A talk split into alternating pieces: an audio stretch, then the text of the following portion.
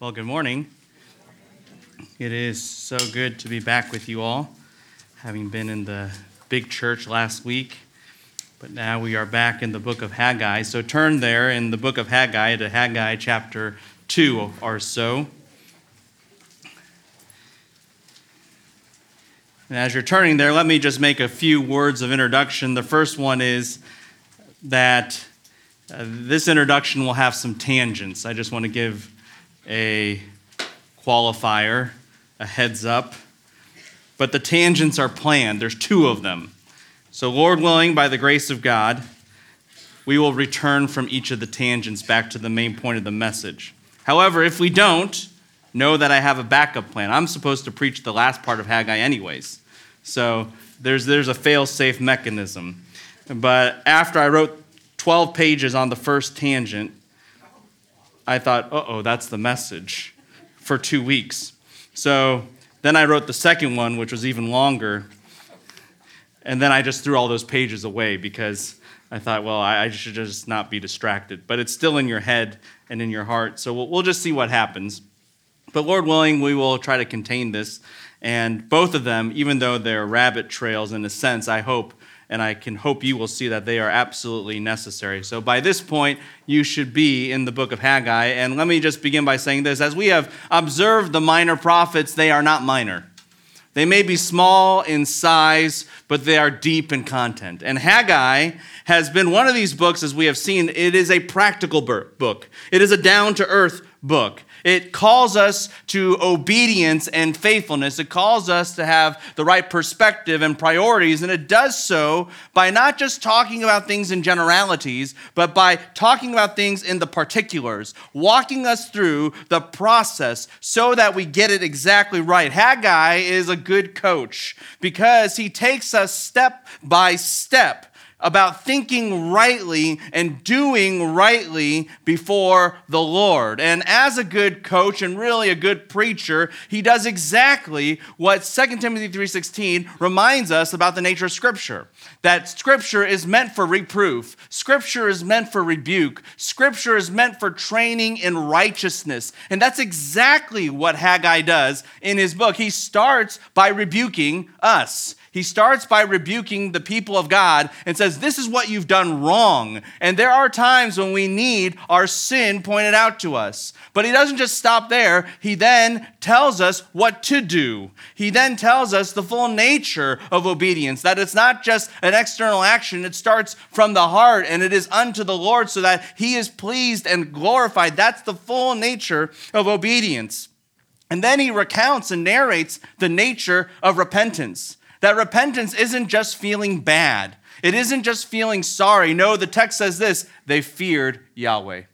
They feared Yahweh. That is the nature of true repentance. And within this, and I glory in this all the time, it, the beauty of repentance is not just how we change and we turn to God. The true beauty of repentance is how God then turns to his people.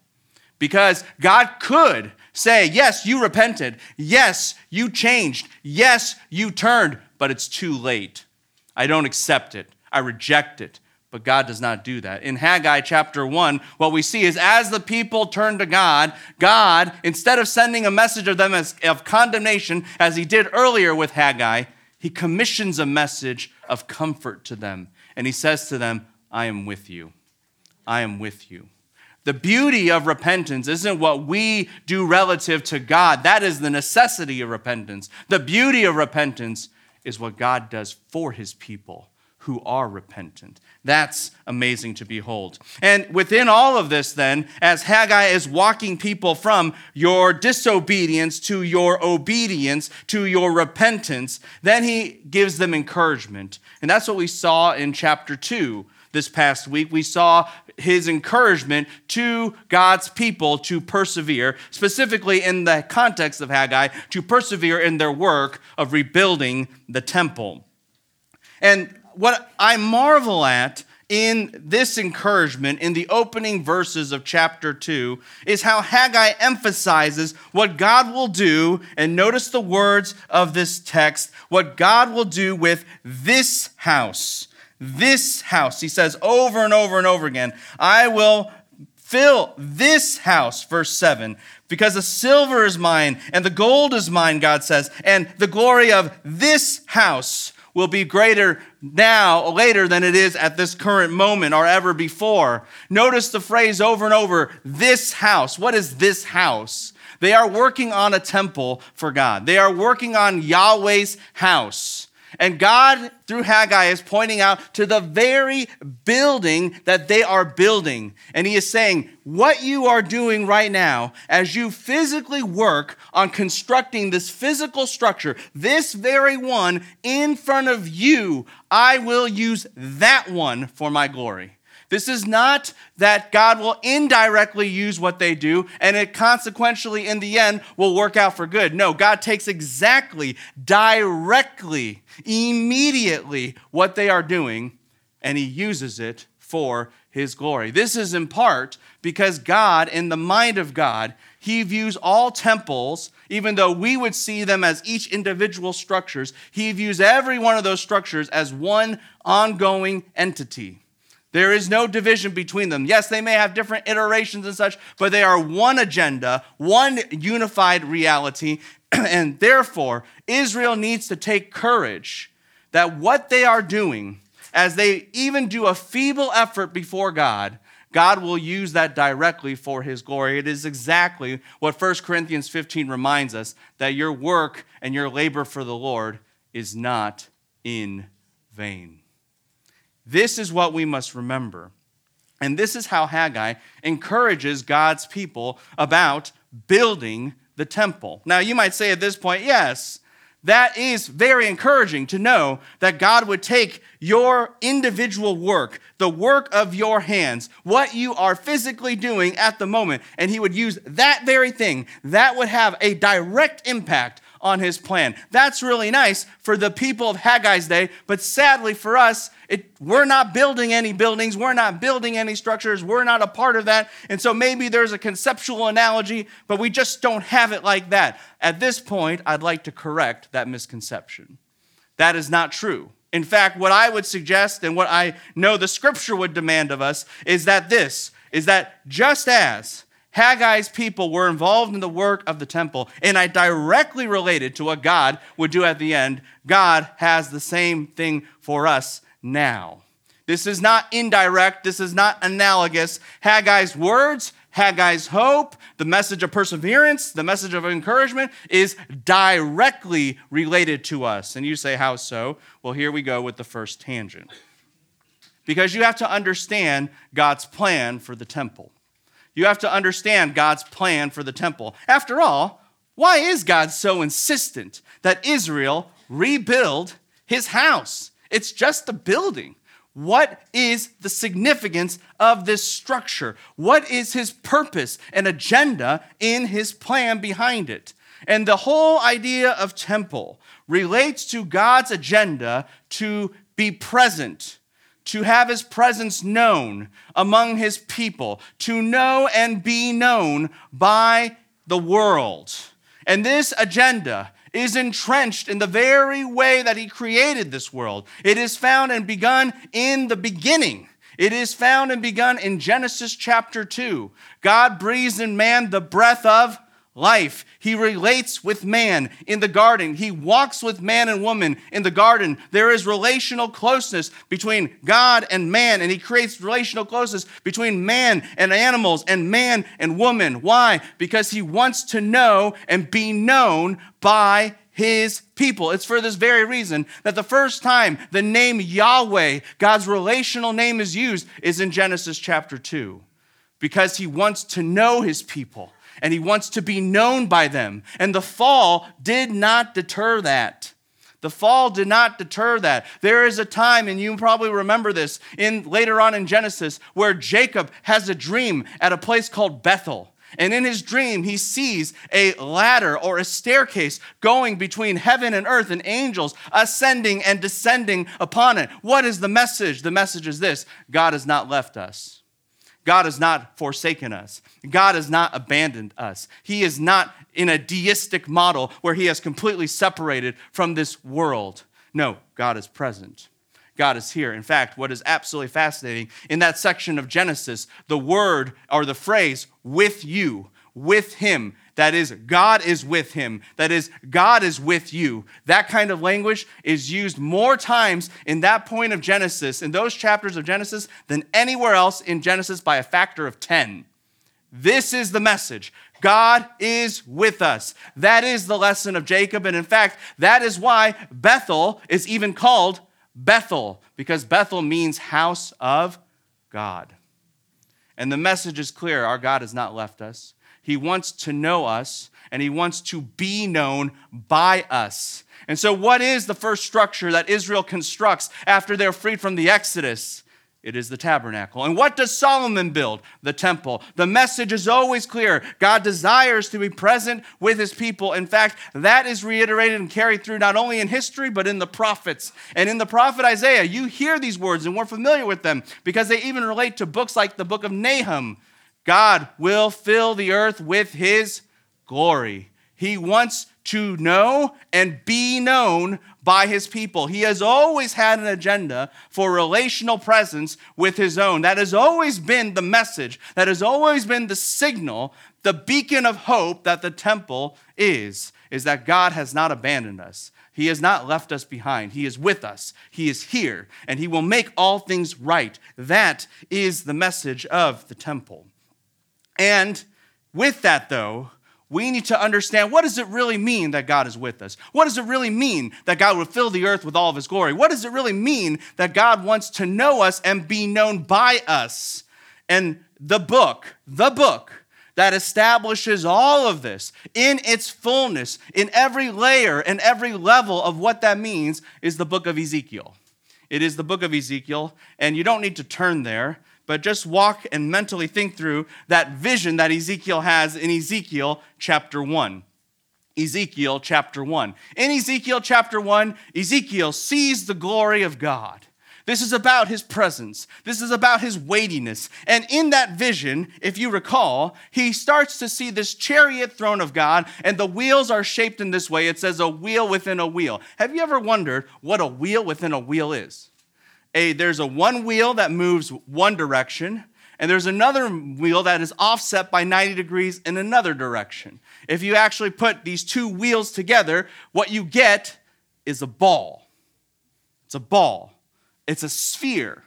That is the shape that Ezekiel is describing. Two circles co circumscribed in such a way that one moves in one axis and the other moves on the alternate axis so that now you have a ball. And it's nice if your wheels are actually not cylindrical but spherical. Why? Because you never have to turn. When in soccer, do they say, well, we got to reset the ball and make sure that we turn it the right direction? They don't do that. They just kick it and it goes. And that is the nature of God's presence. He doesn't turn it, it's always straight, it's always forward, it is always direct and that is partly God's presence. But here Ezekiel sees this wheel within a wheel. It's a ball, it's a sphere. And then after he sees this, he sees four living creatures that have different faces of different animals. And then after that, he sees above it an expanse, a sky, a firmament. And above all of that is the glory of God manifested in one like a man. Now, think about this with me. What does it look like? What is described when you have a big ball, and in this ball, or around this ball, are a bunch of animals, and above the ball is something called a firmament or the sky, and man is ruling over it? What is that? The earth. The earth. What Ezekiel is seeing, in essence, is the earth, the whole world. And what is the message? God's glory shall fill the entire earth. That's the first aspect of Ezekiel's vision. What does it mean that God will fill the earth? You could call this his cosmic presence, that he will actually fill every corner, every area, every millimeter of this created order. All of it, from animals to the space to that which is above the space, all of that will be consumed with his glory. But here's the second aspect of it. If you study the book of Ezekiel, chapter 1, what you will soon realize is that the language of Ezekiel, chapter 1, is found in another item, another entity, and that is this it is found in the description of the tabernacle and the temple. Think about this. If you went and you've read the description, the blueprints of the tabernacle, and you wonder, why do we have to read these things? We're never going to build one. Oh, they only do that in homeschool projects. I don't do that. Now, the real reason, though, is so that you understand what is actually happening. Why is it that the upper part of the tent is blue?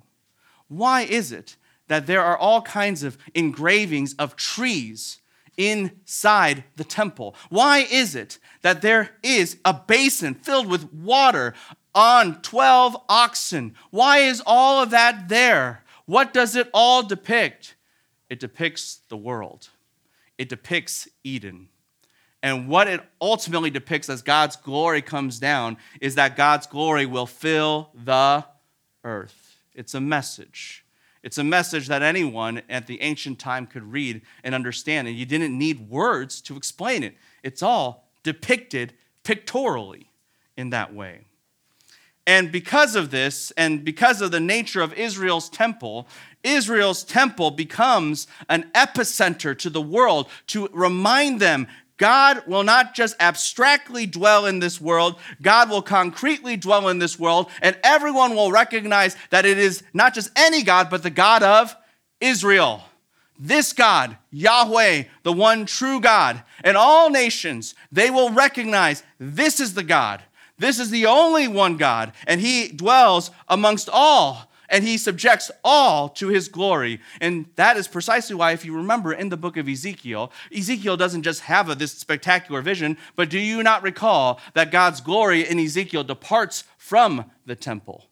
And then he returns in the millennial temple in Ezekiel 40 through 48. There is another aspect of God's glory that Ezekiel talks about. God does not just fill you could say, in a way that is cosmic, God fills the earth with his glory in a way that is corporate, so that every nation, every political area, every country understands there is one God.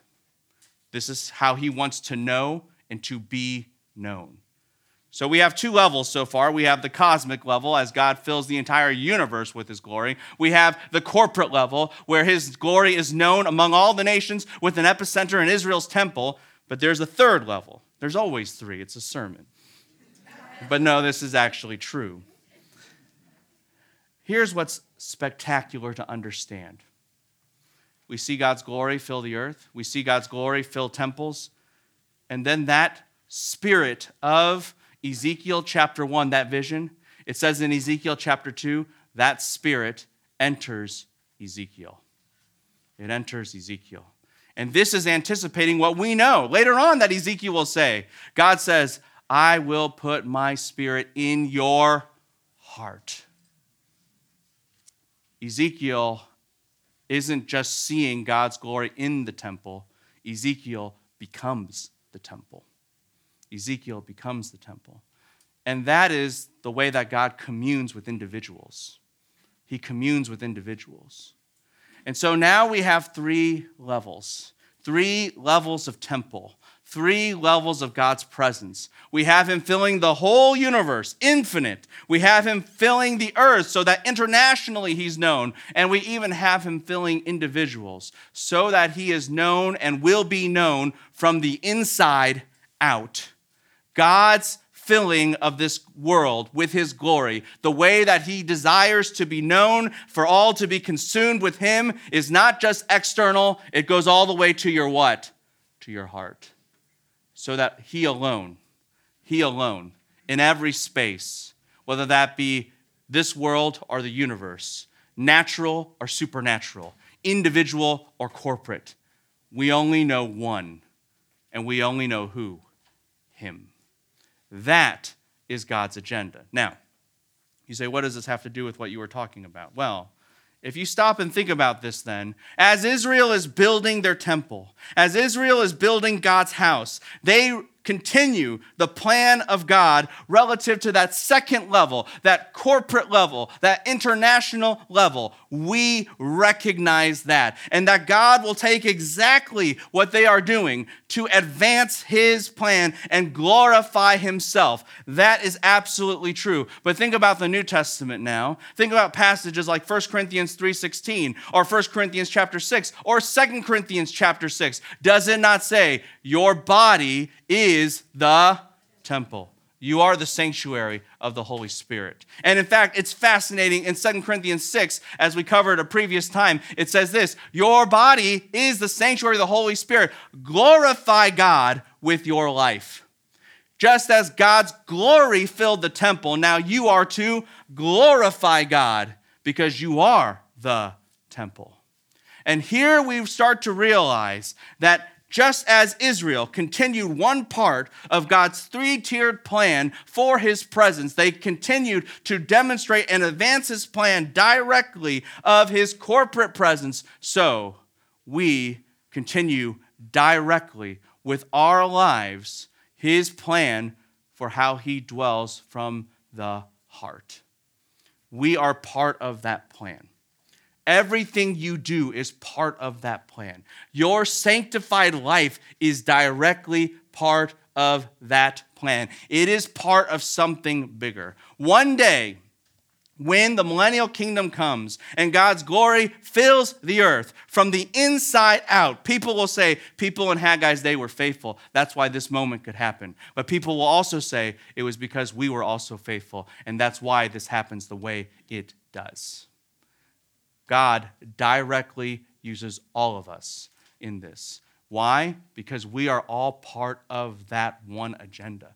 It's always been God's agenda of how He wants to know us and to be known by us.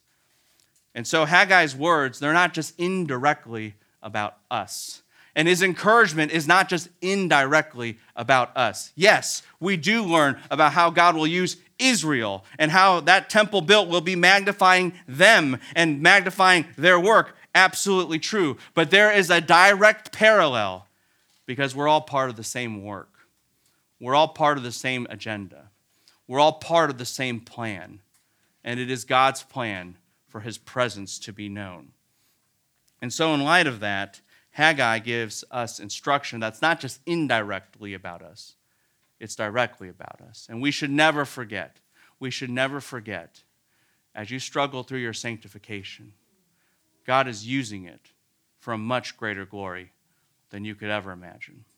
The glory of this house later will be more glorious than anything you have ever seen before.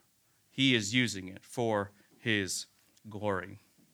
Well, at this point, Haggai has rebuked and he's called people to obey and he's seen repentance and he's given this encouragement that everything is worth it, that God is going to use what you do in a greater plan and in a greater way, and it isn't just incidental to it, it's directly related to it.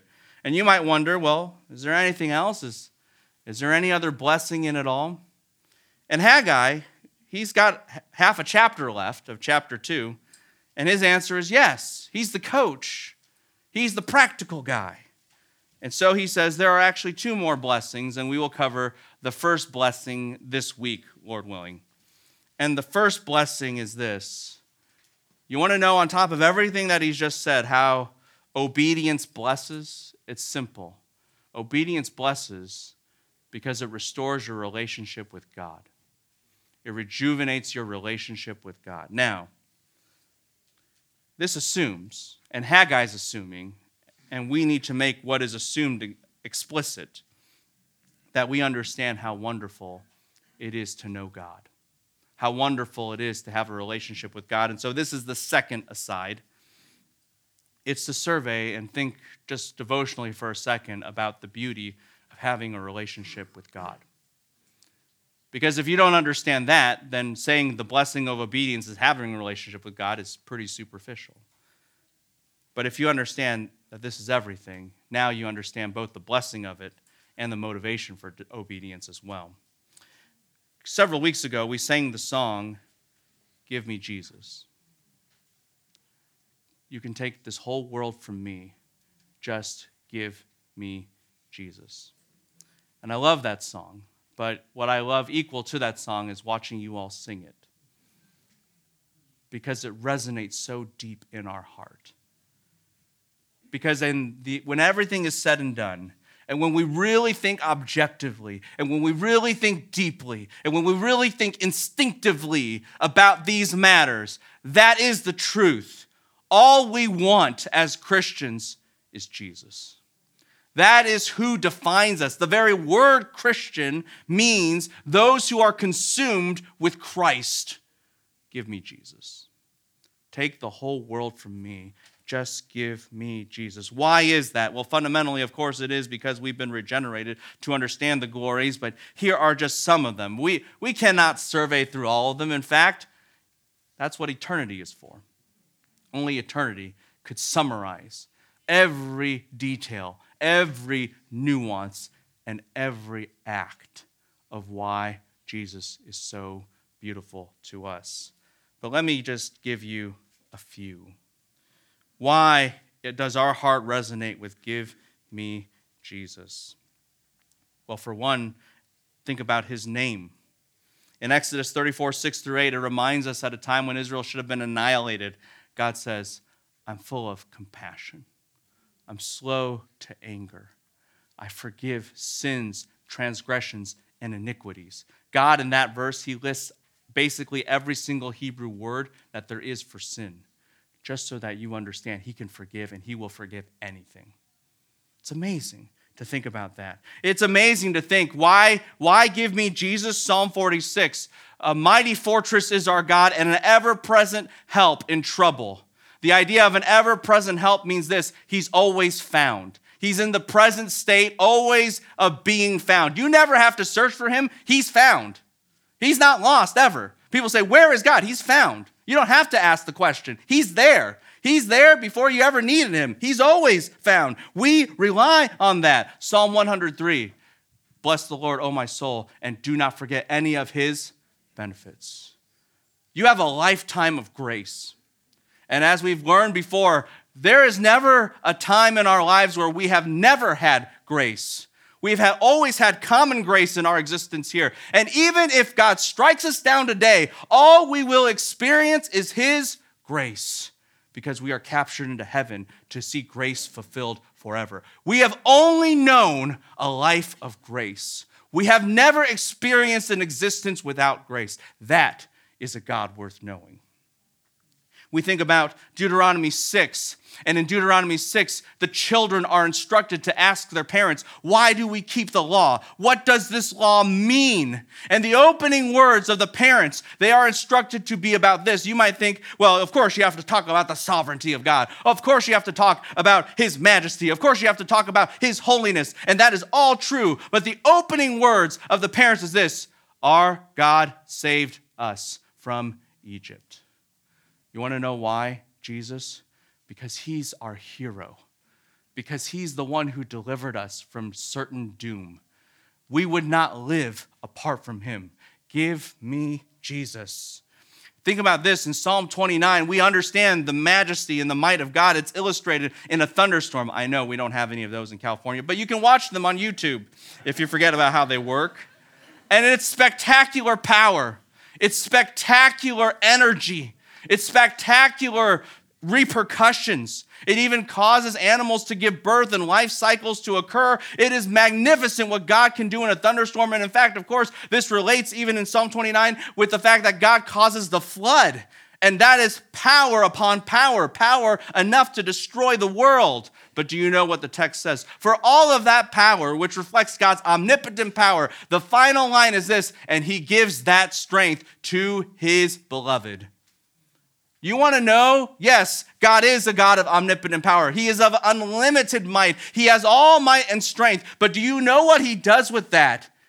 He gives it to those He loves, He gives it all to them. He is one of omnipotence. And how do you know his omnipotent might? How do you know how unlimited his energy, his strength is? Because he gives himself and you say, How far does that go? He gives his own son. He gives you everything. And here you start to see the mystery of God. Here is God, Colossians 1, over everything. That's what the text says. All in all, all things through him. That's what makes God preeminent. That's what makes him distinctly other. That there's everything and there's God. He's above it all. But what does he do with all those things? 1 Corinthians 3 says this All things are yours in Christ. God could own everything and flaunt it in your face that he owns everything and you don't, and that he is great and you are small. And he has every right to do that, and he does. But this is what he does instead. He says, All things are mine, so now they're yours because I love you. This is a God worth knowing. Give me Jesus. This is the God who is transcendent over everything distinct above all things, totally other than us, separate from us, holier and totally perfectly holy from us. And what does he do with the dust of the ground? He adopts them as his son. He adopts them as his son. We don't deserve that. We are supposed to be far from him. And what does he do instead? He brings us near. That's what he does. Give me Jesus. Give me Jesus. We need to know and we need to be convinced in our heart that there is no one who has given more to us than our God. And that there is no one who has sacrificed more for us than our God. And therefore, there is no one who loves us more than our God. Give me Jesus. Give me Jesus. And so Haggai here says, he says, You want to know, Israel, why obedience is a blessing? You want to know what great repercussion happens? What you gain from this practically? It's this. Now you have Jesus. Now you have God. And He's everything you need. Take the world from you. You don't need that. Just give me God. Just give me my relationship with God, and it's enough. And that's what Haggai reminds us.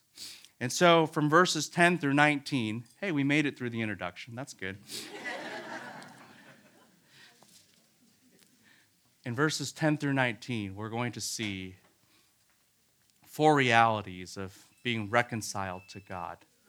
Four realities of being reconciled to God. And in this process of seeing our relationship restored to Him and the beauty of that relationship and the beauty of obedience thereby, there are a lot of lessons to learn about the character of God. There are a lot of lessons of what how our relationship with Him works, the dynamics of that. But the punchline of it all, the point of it all in verses 10 through 19 is simply this You want to know the beauty of obedience?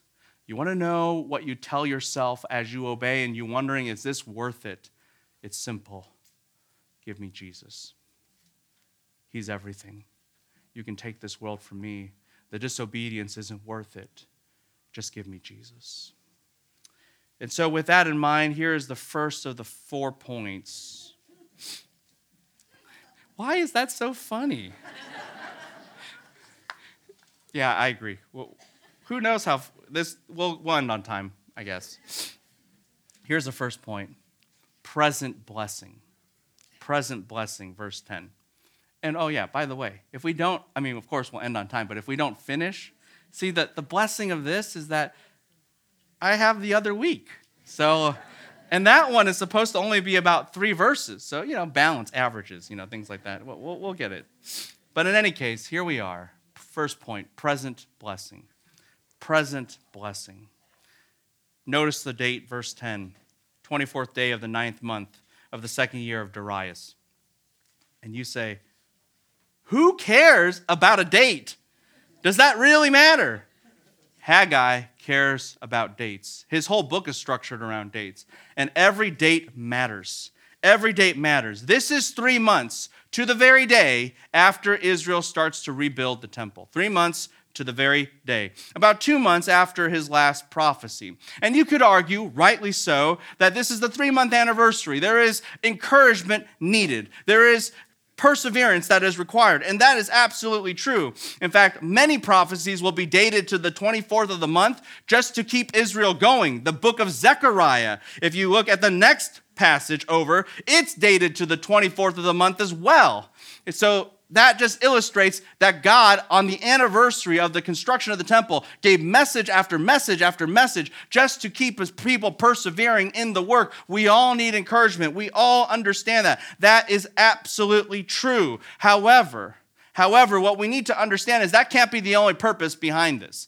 Because you could give a lot of messages on different years and in different stages and all these kinds of things, and they would all be encouraging. Why this moment? And what we will see later on is this is the moment that Israel actually finalizes laying the foundation of the temple. It was laid earlier, but then it went into disrepair, and so they had to refurbish it and renovate it and reestablish it. And this day is the moment where they have founded the foundation of God's house.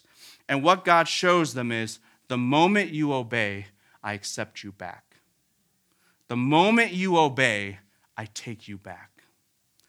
And you say, Does that really matter? Oh, timing? It matters. It matters. Think about in the medical world. What do we often ask our doctor when he gives us a set of pills to take? How long will I have to take this, and will this act quickly, and when will I start to feel better? Think about commercials and what they say. Oh, this is fast acting. This is quick. This is instant relief. There is no commercial that I have ever seen. Please send me one if I am wrong. I would enjoy it. That says, this product takes forever to work. this product has a long delay to work. This product has, will test your patience as it tries to work. That kind of marketing means it doesn't work. We don't like it when things take time. We don't like it unless we're holding a grudge. And then we like to hold it out. Unless we're bitter and we hold on to it and we prolong forgiveness. Do you want to know the amazing thing about our God? Is this the moment you come back to Him, He forgives. Don't ignore a date. God's people say, here's the foundation we laid it. And immediately God says, as the text says, He sent a word of Yahweh to Haggai to tell them, I accept. I accept. I will bless you. You're back. We're back. That is the amazing thing of our God. We know that sometimes you sow and you have to wait many, many days to reap the goodness of God. We know and we understand that, but there are some things that you sow and you reap instantaneously. And the blessings of the relationship with God, that's one of them. That's one of them. And if that is everything to us, how amazing a blessing that is. It is amazing that 1 John 2 reminds us that if we confess our sins, he is faithful and just to what? Forgive and there is no pause. There is no delay. There is no wait. It's faster than Amazon Prime. It is exactly you order it and you ask for it, and it is given without hesitation. Do not ignore a date. Why does this date matter? Because it reminds us of the nature of the mercy of our God. He forgives immediately there is no pause. And knowing his character, is it not all the more worthwhile to know and love him? Who else loves like that? Not us, him. And so it is the impetus to all the more love him and all the more repent when we need to repent. There is present blessing. Here's a second point. Verses 11 through 13 tell us the principles of holiness. The principles of holiness. For, for Haggai, he needs Israel, and God wants Haggai to help Israel understand what is going on in their relationship with him. And so Haggai must talk to a priest, as you see in verse 11. He's supposed to ask now to a priest about the law. He is supposed to inquire about some certain issues. And this isn't just, and the principles laid out are not just to clarify the situation that Israel is immediately in. These principles really are universal.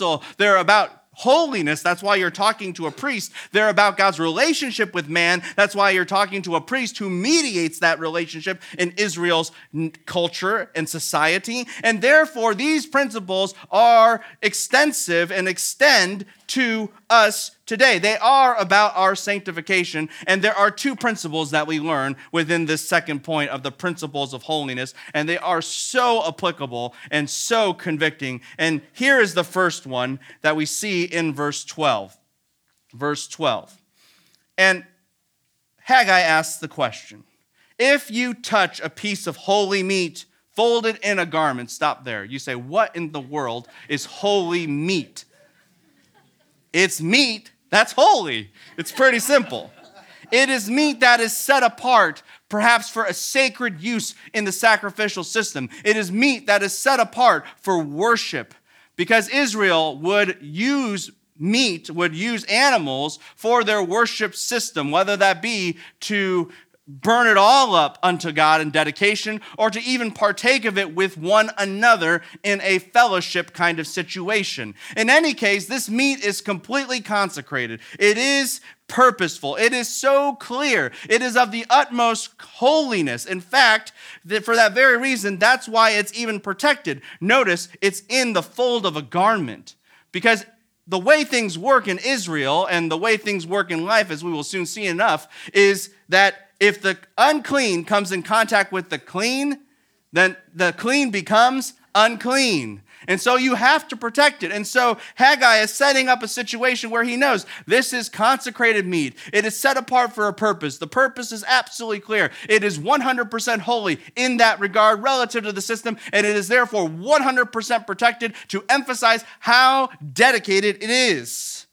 And here's his question If you touch it, to, say, a piece of bread, something common, will the bread become holy? That's his question. And then he adds, well, maybe, maybe bread's not good because it's common, it's so low on the totem pole, it's so ubiquitous that maybe it's not there. Maybe we need some cooked food, it's prepared. It's a little elevated than bread. Maybe that would help. Maybe, maybe what would become holy if you touched it with a piece of holy meat would be not substances, but liquids. So then he starts talking about wine. Maybe that would help. Eh, you know, bread, it's too hard. Cooked meat, it's too solid. Maybe if it touches a liquid, the liquid properties then become holy. Or how about this? He says, maybe you could use it with oil. After all, you anoint priests with oil, you use oil in the sacrificial system. It's already meant to become holy, anyways. So maybe if it's so close to the finish line of holiness, you just touch the bread to it, eh, or the meat with it, the holy meat, and it all of a sudden becomes holy. Maybe that's how it could work. Maybe it could be any kind of meat. Maybe, Haggai says in his humor, you have to touch it, and notice what it says in the text with the fold of the garment. You have to have the right process. You have to have the right finesse. Have you ever watched these cooking shows where they say you don't just throw it on the pan, you have to do this, that, and the other, and flip it this way? And you say, Really? Do you have to do that? I believe it. I believe all of it. That's just another reason why I can't cook. You have to have finesse. You have to have the special process. And Haggai says, What happens if you have perfect technique? You touch this unclean thing so that it doesn't even contaminate the clean thing within the fold of the garment? What if you have perfect procedure and technique? If you do it all, will all of that or any of that from the outside make something else holy? The priest, clearly annoyed by his question because he answers basically with one word no. That's it. And that's the lesson. The outside doesn't make you clean. The outside doesn't make you clean. Sometimes we walk around in life, even in our sanctified life, and we think that external things make us clean. Sometimes people say in Roman Catholicism or otherwise, they think if I do enough rituals, if I come and have enough contact with certain procedures and certain, certain kinds of ceremonies, then I will become more and more holy. I will accrue more and more merit. What does our God remind us here? The outside doesn't make you holy. Coming in contact doesn't make you holy. And even in our personal life, sometimes we think, oh, I, if I can just go to church, open my Bible a certain amount of times, pray a certain amount of times a day, then I must be holy. Not necessarily true. Not necessarily true. Could that be the expression of the heart? Yes, but then it's the expression of the heart as you love Christ more that is making you more holy by his grace, not just the action itself on the outside. We know that. The outside doesn't make you holy. And furthermore, no one and nothing can be holy in your place. Sometimes we think, oh, yeah, well, I just have a lot of holy friends, so I must be holy too. Sometimes children think, well, my parents are holy, so I must be holy. That's not how sanctification works. Sanctification, in other words, is individual and internal, not external and substitutionary. It's individual and internal.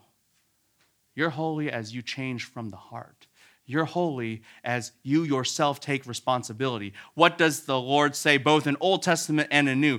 Be holy, for I, the Lord, I am holy. No one else can do that for you. Even Galatians 2:20, we remember that it is not I but Christ who lives in me, but nevertheless, what does Paul earlier say? The life that I now live there is an emphasis on personal responsibility even in sanctification. Yes, God works in you, Philippians 2:13, but Philippians 2:12, the verse before says what? Work out your salvation. We remember this. No one can be holy in your place in sanctification. No one can do it for you. And if you think you become more and more holy just because you go through a series of works, you're wrong. That's not how this operates. That's not how a relationship with God works.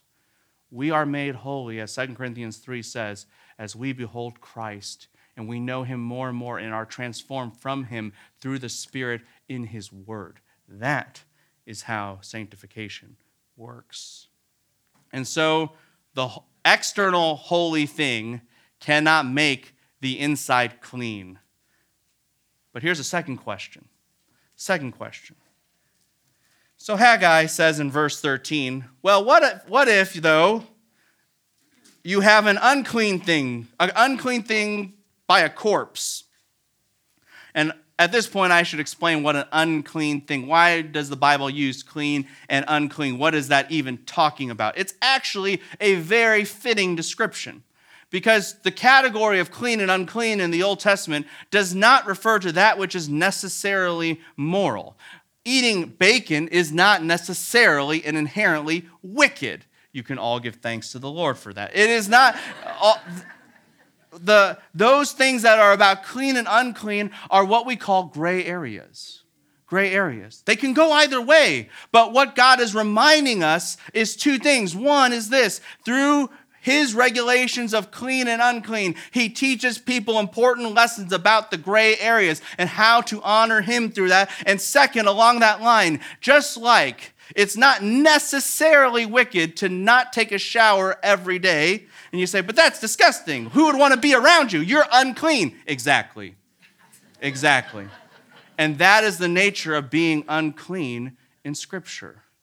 It is not about that you did something wrong. It is now that you have done something that drives distance between you and God. Not because you sinned necessarily, but you violated preference. And even in the gray areas, all things must be done for the glory of God. Isn't it interesting that in the ceremonial law it talks a lot about food and drink?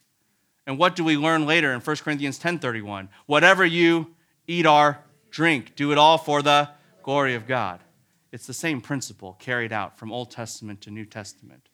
Even in the gray areas, if you really love God, if you really want to be about His holiness, those things must conform to Him. If you want to be close to Him, we honor Him not just in the areas that are black and white, but even in the areas that are gray. And so here it is about clean and unclean. If you touch a dead body, you'll offend the God of life because he is the God of life. He's the most pro life God there is. And he's the only God there is, and in him is life, so he must be pro life in that regard. And so, touching a dead body then reminds us of how we have offended the preferences of this God and violated and been an affront to his nature and character. And the question is then if you, being unclean like that, touch any of those things just mentioned, do they become unclean? And what's the answer? Yes. And the priest says, unclean. One word. Yes, it is. And this is an important reminder. In the Christian life, yes, nothing outside makes you holy. That's true. No one can be holy in your place. That's true. But that means, but the flip side is this one sin can ruin your entire life. One sin can contaminate everything. And that sin could be an external act. That sin could be from your heart. It really doesn't matter. If there is any sin whatsoever, it makes everything unclean. It destroys your presentability before God.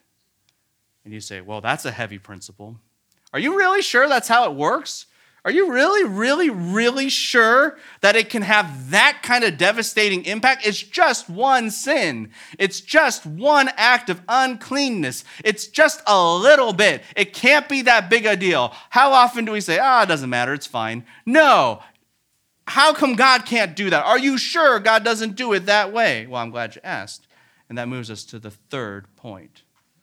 Here we have seen the present blessing of God, that He takes us back immediately. Here we have seen the principles of holiness, how God and us relate, that the that nothing can make you holy outside of yourself and sanctification. It is internal and individual, but sin can ruin everything for you.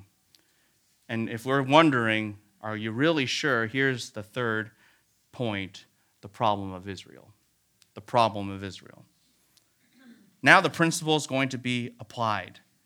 And notice in verse 14 what it says. Then Haggai answered and said, So is. Notice that phrase. So is. He takes everything that you just learned, those two principles that nothing outside of yourself can make you holy in sanctification. No one can be holy in your place. And second, sin will contaminate you and he applies it to Israel. And notice the opening words. He says, So is this people. You want to know what happened to Israel? Just look at the way God describes them here. Normally, as we have learned in the past, God says, My people. And that designation matters. Throughout Scripture, God has said over and over and over, My people, Israel, my people, my people, let my people go. We know that. And in fact, even in the book of Hosea, Israel was called my people. And so God named one of his children, that is Hosea's children, Lo Ami, not my people. We know that my word means something. It means relationship. It means possession. It means association. We know that. And here God does not say, so is my people. He says, so is this people. You want to know how serious God is about the fact that sin can ruin everything? Sin creates distance between you and God. It changes you from my people to this people. That's what it does. And you say, well, how extreme is that distance? It is at borderline dissolving the relationship. Notice the next phrase. So is this nation. The word for nation is goy. It is used of all pagan nations. It is used of all nations outside of Israel, typically. And what is God basically saying to Israel? It's as if, it's as if you're not even what? My people at all. It's as if you're no different than everyone else. You are, in essence, a stranger to me. Israel says, It's just one sin. All we failed to do was not build the temple. That's all you said. And we failed to do just one thing. Did it really make a difference? God said it created distance and nearly dissolved the relationship. And you say, But we know that nothing can separate us from the love of God. Amen. And that our relationship is secured in Christ. Amen. We're not talking about the quantity of relationship here, we're talking about the quality. Sometimes you're so distant from God it's as if you don't even have a relationship with Him. You want to know how serious one sin can be? It can put you in that kind of state. That's how serious it is. And it's not just that there's distance in the relationship, it's not that your relationship could even be practically, qualitatively dissolved. It's this you're disqualified. You're disqualified. Notice the next phrase so is all the work of their hands. This is everything they try to do. This is everything they try to do. Maybe even everything they try to do for the Lord. And what does God say? All of that is unclean. You thought it was for God. You thought it was for Christ. You thought it was worship. You thought it was lovely. God says, it's not. It's disqualified. It's disqualified. One sin and if that's not enough, just to show you the extremity of that, everything is dirty. Notice the last phrase. And that which you bring near, it is unclean. That language of bring near is so important. It's picturesque. It is actually illustrative of exactly everything we've been talking about in a relationship with God. It is used in the book of Leviticus. Some sacrifices, they are called the sacrifices that are brought near. Why? Because you were far from God and now you get to what? Come near Him through this sacrifice. And so, this sacrifice, these kinds of offerings that would be brought near, they are inherently for worship. They are inherently for relationship. They are inherently to commune and draw near and be in close and intimate communion with God. And what does God say? For even those things that are so obviously and so deliberately purposeful to love and know and care for and adore God, He says that is what? Unclean. You come to church and you are deliberately here for worship, but there is unconfessed sin in our lives, what does God say? Unclean.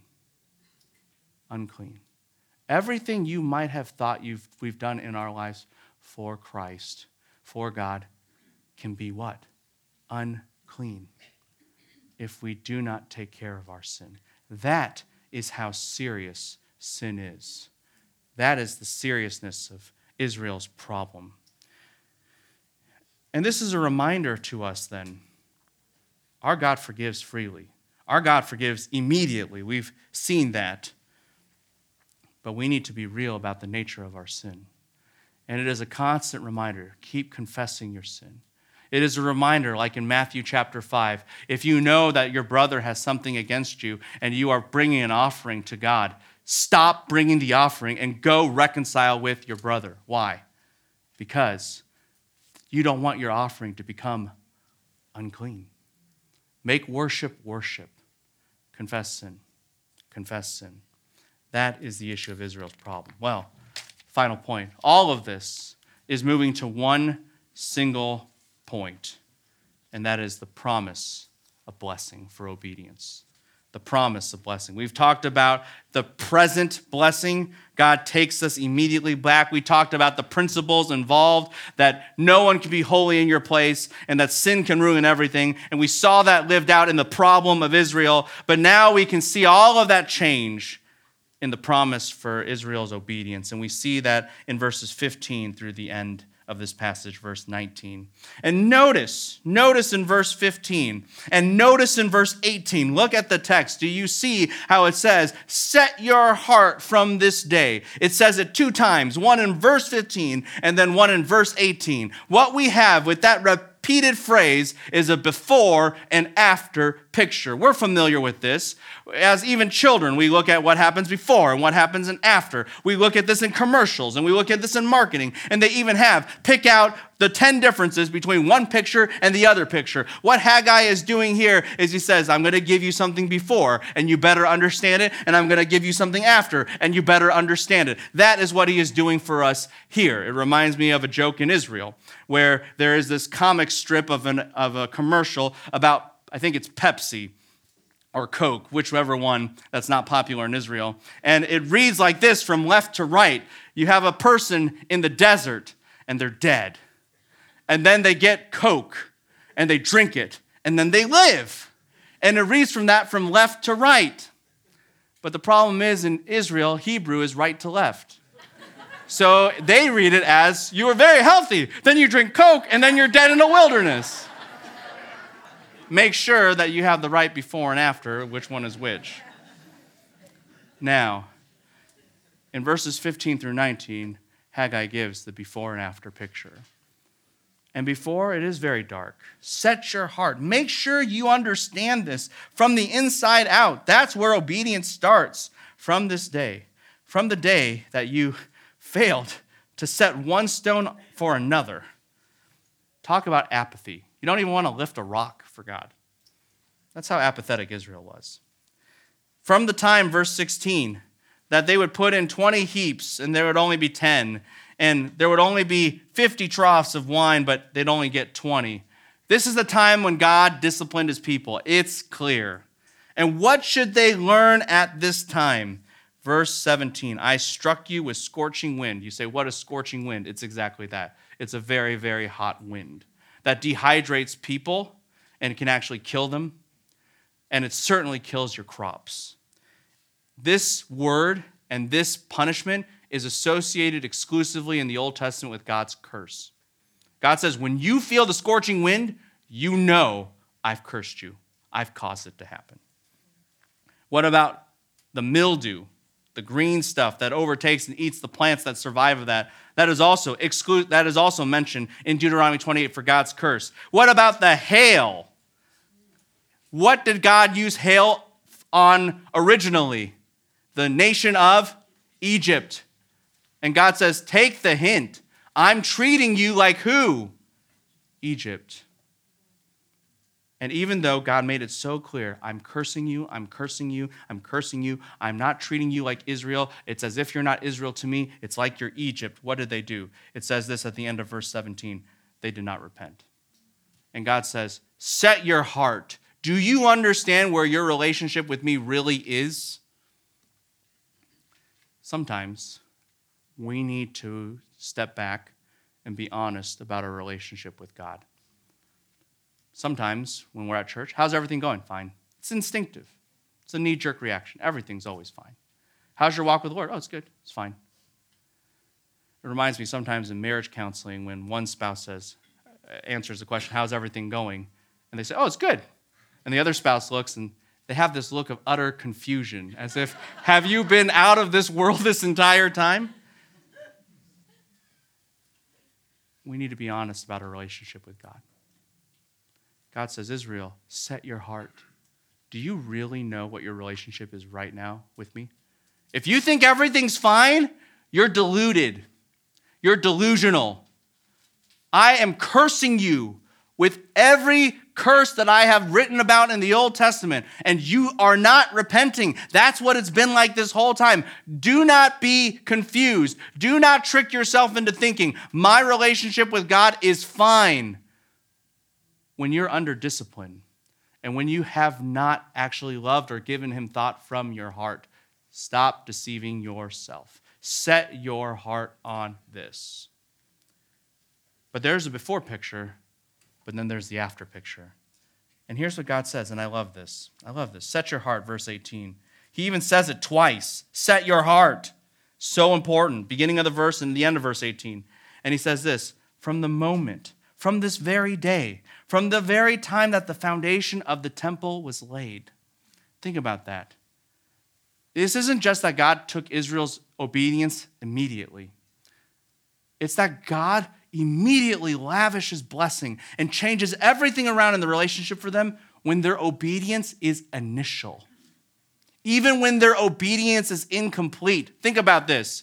If you've ever built a house before, if you've ever seen anything about house building before, laying a foundation does not equal you have a house. Okay? There's many things missing. It's basically pointless just to have a foundation and call it a home at that point. That doesn't work.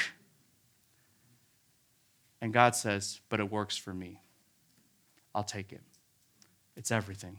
Come on back. How often is it that when we see initial signs of change in people, we say, oh, good job, but you got more to do? We say that. Or, oh, yeah, well, we'll wait and see. Truth and time go hand in hand. And we understand that, and that is true. But what does our God do? Even when our obedience is incomplete, even when our obedience is just starting, even when our obedience is in its initial stages, God says, I love that. That is so great. Watch from this day forward. I will no longer curse you, I will bless you. That is how much God loves his people. He doesn't just put us on probation all the time, He just takes us back 100% at the first sign that He can. That is the deep compassion of our God.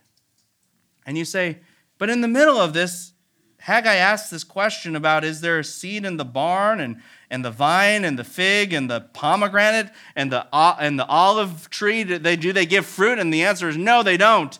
Yeah, it's clear. Israel's under curse. And Haggai rubs that in their face. You are under curse.